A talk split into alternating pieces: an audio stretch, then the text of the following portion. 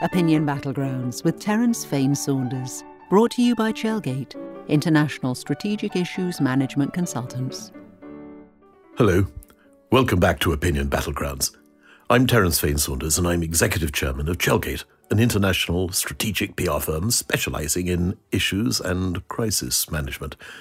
Usually, I'm joined for these podcasts by one or two friends and colleagues, but the challenges of this virus lockdown mean that I will be flying solo for a while, talking to you from my remote self imposed exile here high up on the North York moors. If you've joined us before, you'll know what this is about. We look at the debates, the arguments, the battles for your opinion raging all around us.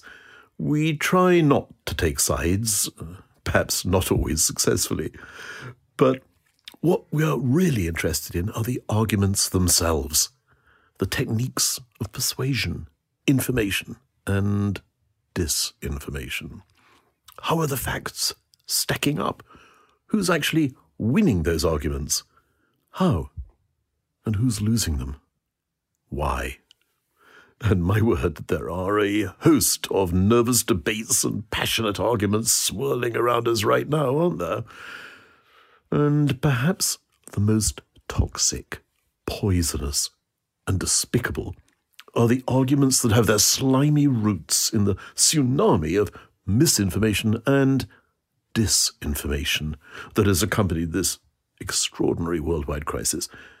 Welcome to the misinfodemic. The scale of this avalanche of fictional filth is utterly astonishing.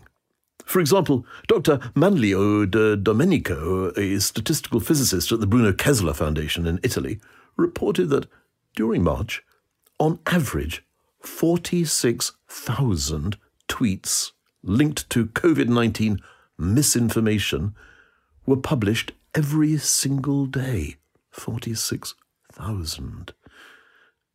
Elsewhere, a woman claiming to be a nurse did a Facebook video blaming the virus on the 5G network. And this was watched by more than 100,000 people. If you're in the business of persuasion, there's a lot to learn from this. At the simplest level, how almost any argument, any rumour, any suggestion can be advanced successfully, no matter how absurd and ill founded, if it connects with what people want to believe. And there is a whole messy spaghetti of insecurities, desires, disappointments, resentments, and daydreams floating around in the human psyche, which make us want, really want, to believe in a world that just doesn't exist. So, yes, according to a 2019 Gallup poll, a third of all Americans actually believe in flying saucers. okay. Well, that's a harmless enough little fantasy, I suppose. But when phone masts are being burnt by lunatic fantasists determined to believe in absolute defiance of even the most basic scientific principles, determined to believe that the 5G network is responsible for the COVID 19 virus, then, oh God, we're in a very frightening world where no claim, no assertion, no false fact is too absurd to be taken seriously by huge numbers of people. Right, look, if you are one of those crazies, if you actually believe that the 5G network is spreading the coronavirus, or worse, if you actually think we should be burning down phone masts, then please switch off now. There's nothing for you here. We're talking about real debates, rational arguments, true battles of opinion, not unhinged, malign, nightmare propaganda. But you know, what disturbs me more than the determined gullibility of so many is the uncomfortable question of who has been behind these false rumours in the first place. An astonishing 40% of the 46,000 tweets a day that Professor Domenico reported actually came from non human actors, effectively from online bots. So it seems that fires of falsehood may have been fanned deliberately and professionally. One day, I hope we may learn who by and why. Although, I suppose for the record, I should tell you that the US State Department's Global Engagement Center the GEC have reported that thousands of Russian state funded social media accounts launched a coordinated effort to spread alarm about the virus, including the conspiracy theory that the US was behind the virus. Well, it makes a change from blaming the Chinese, I suppose. Though it has to be said that the GEC didn't actually offer a lot of evidence to support their report. But we don't need this kind of manufactured craziness to find plenty of passionate arguments raging anyway. And I suppose the biggest, most fundamental debate of all is whether this all justified the fuss. Well, okay, let's put this a little more carefully. There is, in fact, an entirely respectable body of expert opinion which argues that extreme social isolation, rigorous lockdowns, and other economy busting measures were not really necessary. That in fact they may have done more harm than good, and could even have led to more deaths than COVID 19 itself. In the UK, certainly, that's not an argument which plays very well most of the population are taking their pandemic very seriously, throwing their weight behind the corona stricken Prime Minister, standing in their doorways to applaud the genuinely heroic efforts of the National Health Service and a host of other care workers, mostly meticulously measuring out their social distancing. But there are voices serious, well qualified voices questioning the strategy. So we will be taking a look at what they say. And we'll take a quick glance at Sweden too, where the don't panic, carry on strategy has been in sharp contrast to most of Europe. In the British media, probably the loudest media voice opposing the government's get tough lockdown strategy has been the dependably unpleasant and provocative Peter Hitchens, railing against what he sees as this foolish great panic.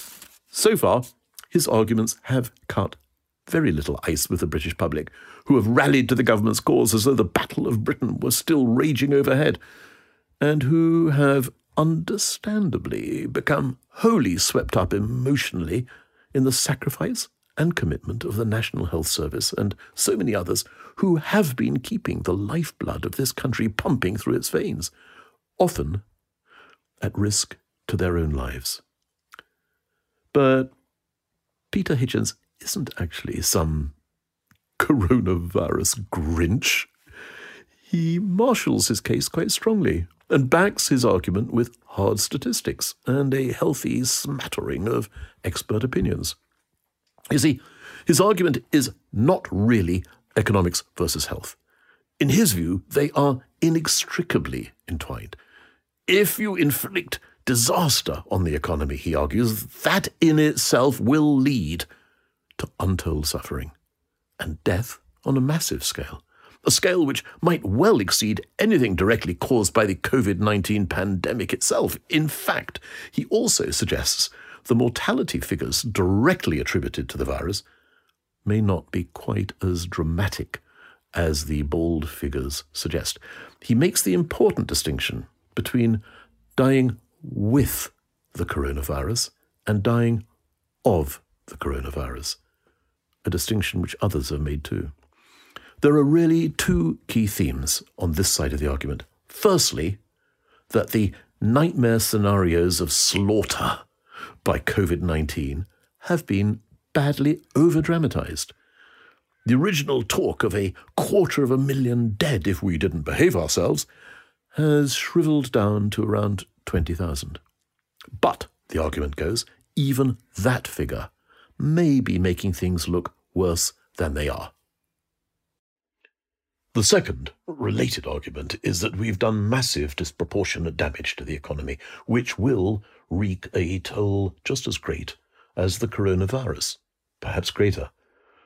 In fact, Professor Neil Ferguson, who originally spooked us all with his warnings of a quarter of a million deaths, has said that up to two thirds of all COVID 19 deaths would have died this year anyway.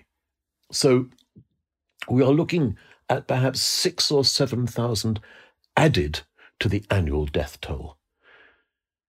Peter Hitchens puts this in context by pointing out that 1,600 people die every day in the UK and that each year around 17,000 of us are killed by good old fashioned flu. In fact, in one recent year, the number jumped to 28,330 flu deaths.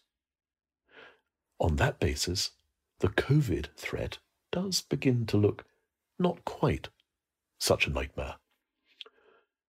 But the additional argument, and the Hitchens view does have some scientific backing, is that what he calls the panic is itself a killer on a huge scale. The argument here is that this level of economic and social disruption does have a lethal impact. Poverty is a killer. So is unemployment. So is fear. And GPs and hospitals across the country are reporting a dramatic decline in the number of people reporting symptoms or doing vital tests for other lethal conditions, from cancer to heart. And this will have devastating results. This may already be showing up in the statistics. Now, stay with me here. I just want to dig into the figures a bit. In the week ending 10th April, around 8,000 more people died in this country than would normally die in this particular week. 8,000 extra deaths. So, frightening evidence, you might think, of a raging and lethal virus. Hmm. But hang on. Only 6,200 of those death reports actually mentioned COVID 19. So it looks like there might have been an extra 1,800 deaths from some other causes. And of course, mentioning COVID 19 doesn't necessarily mean they died of COVID 19. They may have died with it. But actually, it's more than that. Remember that up to two thirds of those coronavirus deaths would have happened anyway. So, COVID 19 may have added only a couple of thousand or so extra deaths. But something, nevertheless, was pushing up those extra death figures. Not by a couple of thousand, but by 8,000. So something else may have been killing us, not just the coronavirus, and perhaps in greater numbers than the virus itself. A little spooky? Don't worry. I'm not about to launch into some weird conspiracy theory about an invisible killer disease. The answer may be more straightforward. And researchers at Bristol University may have that answer. They tell us that the benefit of a long term lockdown in reducing premature deaths could be outweighed by the lost life expectancy from a significant economic dip. The tipping point, they tell us, is a 6.4% decline in the size of the economy. 6.4%. Hmm? Well, the Office for Budget Responsibility says that we could see the economy shrink not by 6.4%, but by 35% by June. Hold on to your hats. But in most countries, well, perhaps not Sweden, the consensus is strongly in favour of social distancing, lockdowns, and other restrictions. Though public support may be crumbling in some parts of the United States. But one recent poll shows that 74% of all British people say restrictions should remain, whatever the economic impact. All over the world, too, we have seen public sentiment shifting in support of governments and their leadership. In France, a desperately unpopular president saw public support for his handling of the crisis soaring to 55%. In Italy, as the COVID 19 horror unfolded, Giuseppe Conte saw his approval ratings soar to 71%, though that has slipped back 11 points since that high watermark. In Germany, Angela Merkel has seen an 11 point bounce to 79%. That's the kind of height uh, that can give you nosebleeds. And here in the UK, Boris Johnson saw an 18 point lift in his approval ratings, though they were just beginning to slip back. Then the virus struck. Horribly. The Prime Minister's near death experience in intensive care may have been a grim and frightening time, but it did at least seem to restore his place in the hearts of the British public. So, those governments all seem to be winning their reputation battles. They have their publics behind them. But here at Opinion Battlegrounds, we don't like to rush to judgment too early. Yes, in wartime and times of great public peril, the public do tend to rally to the flag. But you know, that surge of love and support can ebb away frighteningly quickly once the peril is past. Winston Churchill was the most popular British Prime Minister of all time. On the 9th of May 1945, together with the rest of the nation, he celebrated VE Day, Victory in Europe Day. Less than two months later, on the 5th of July, the British people showed their appreciation in the general election by throwing him out of office.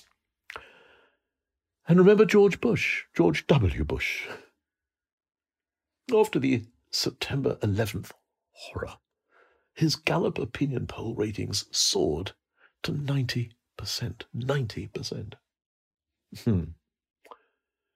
Sorry, George. It was never going to last, was it? In the US today, Donald Trump did see his approval ratings improve a bit, though not so dramatically, to a peak of uh, 49% in the period March 13 to 22nd, according to Gallup, and with disapproval at only 45%. But since then, things have looked less rosy. At the time of this podcast, with approval dropping to 43%, and disapproval powering ahead to 54%. But then the real pain is just beginning to be felt.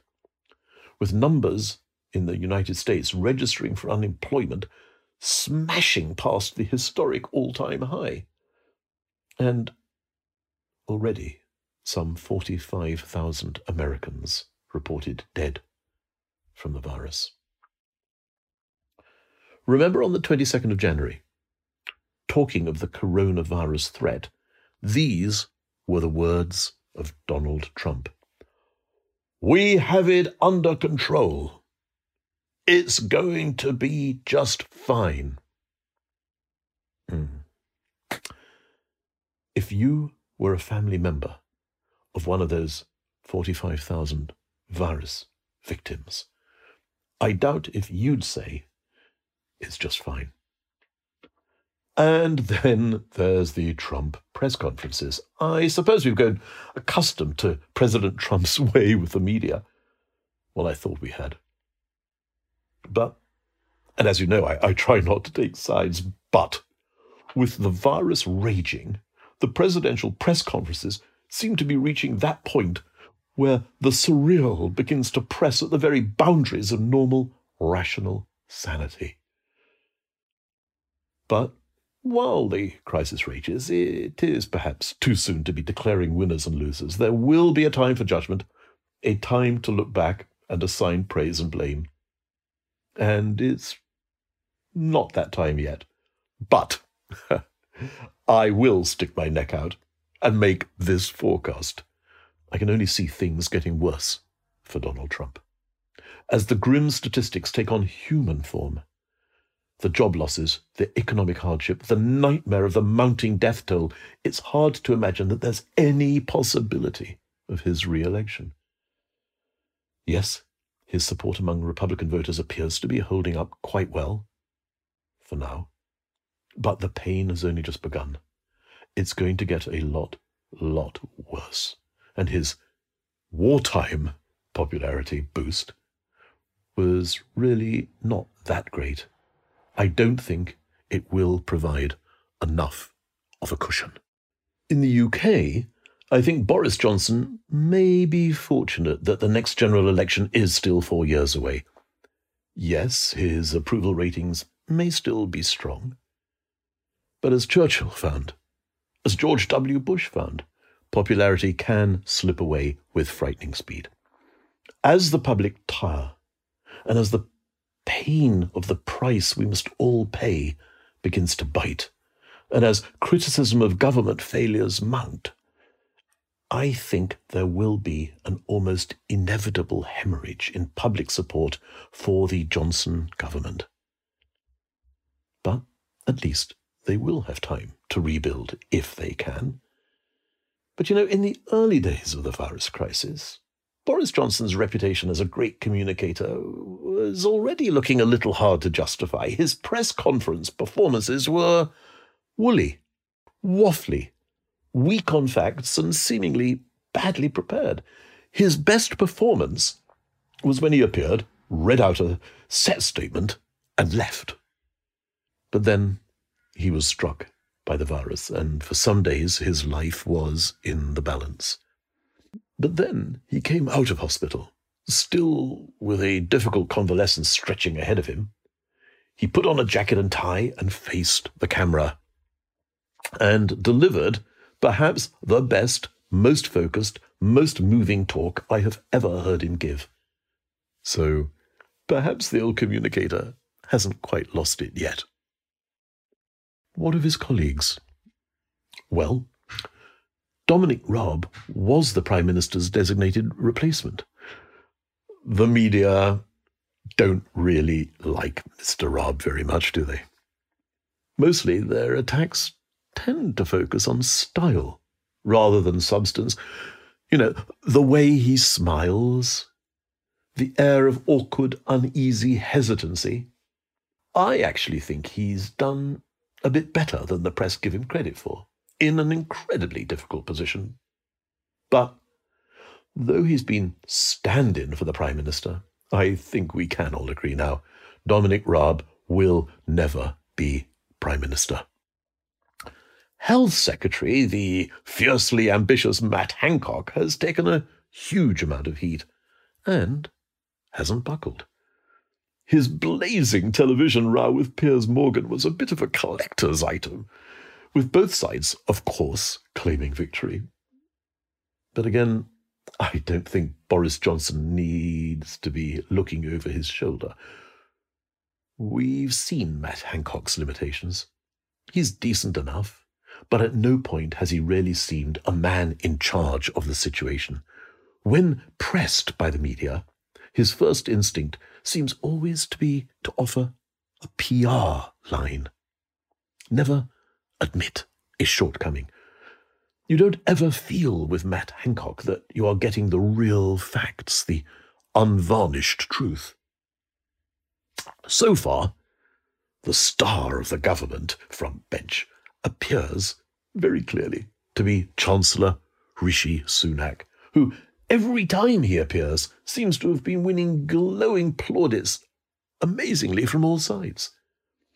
In the early days of the crisis, while Boris bumbled and waffled, Sunak spoke with authority, clarity, and focus. Almost immediately, he was being talked of as a future prime minister. and that, of course, can be fatal to your career.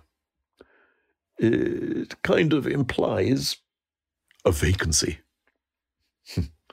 Rishi, a word to the wise. Keep looking over your shoulder. So, yes, it may be a little early to announce winners and losers in the battle for your good opinion, but there are certainly one or two struggling. The police have not had a good war. Not entirely their fault. The original guidelines for the lockdown were far too vague and left ridiculous scope for interpretation, and this interpretation varied from police force to police force. Even police officer to police officer.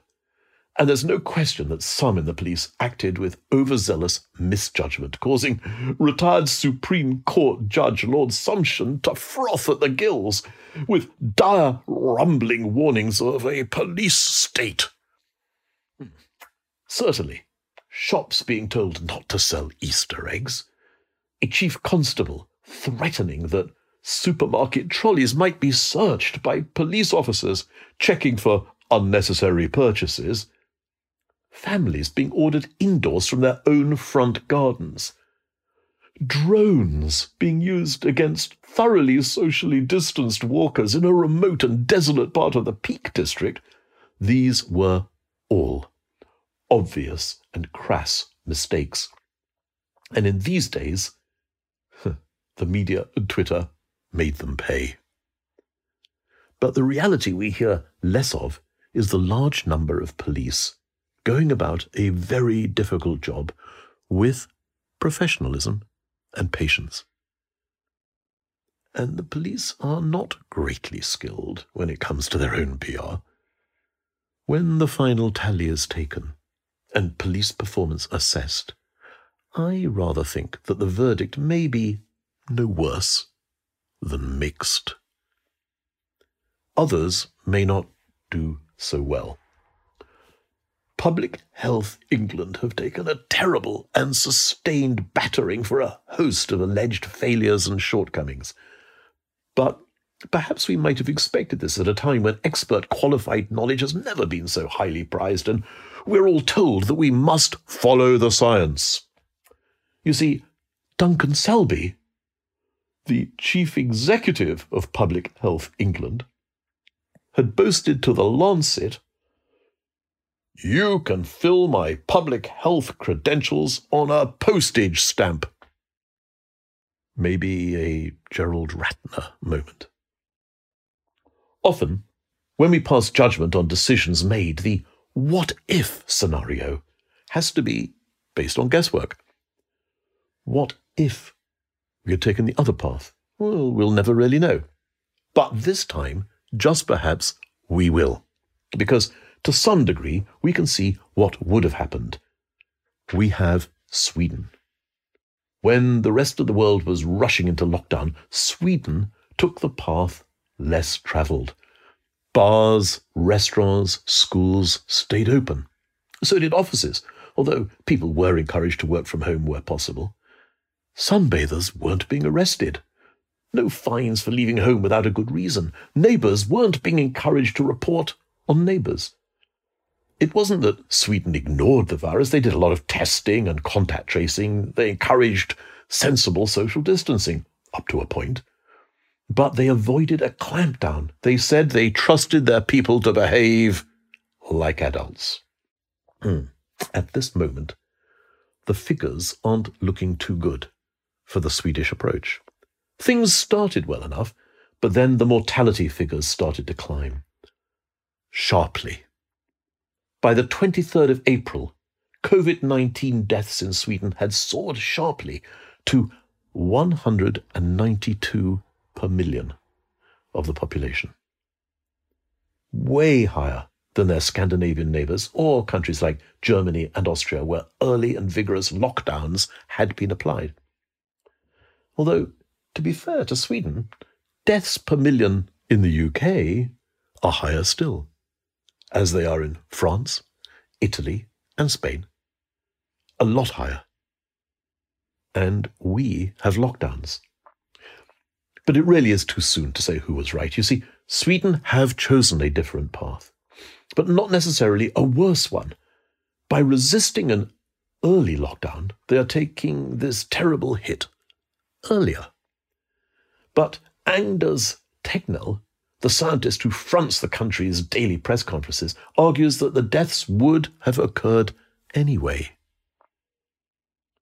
That it's inevitable that eventually the disease will sweep through a large proportion of the population and allowing it to do so in a managed way could prevent a later surge that could cripple the health service. A stringent lockdown of the kind we are now seeing in the UK, he argues, means you are just pushing the problem ahead of you. The Swedish view is that countries like the UK and Germany cannot keep the lockdown in place forever. But whilst there is still a low level of immunity in the population, each easing of the lockdown will see another wave of deaths. So Sweden may be taking its hit earlier, but without the other horrendous areas of damage to the economy, to life, to health, to social services that a severe lockdown can leave in its wake. He does have his critics, even in Sweden, who include scientists and medical professionals. Their main argument appears to be that a lockdown would have bought the country time. That effective treatments, not vaccines, treatments, are not far away. Delaying the pandemic might have brought them in reach for Sweden. We'll see. The UK's approach seems to be to hope that small incremental steps in easing the lockdown will prevent the floodgates opening, but allow the country gradually to limp back into action. It's much too early to start pontificating about who's right. But today, in the UK and in Sweden, there is strong public support for very different approaches by both governments. So neither appears to have lost the argument in the minds of their own people. But here at Opinion Battlegrounds, we'll continue to keep a close eye on the battle for your opinion. Thank you for joining us today. Stay well, stay safe. We look forward to you joining us again for the next edition of Opinion Battlegrounds. Thanks for listening to Opinion Battlegrounds. Please subscribe to receive the latest episodes, and you can follow us on Twitter at Chelgate or email contact at chelgate.com.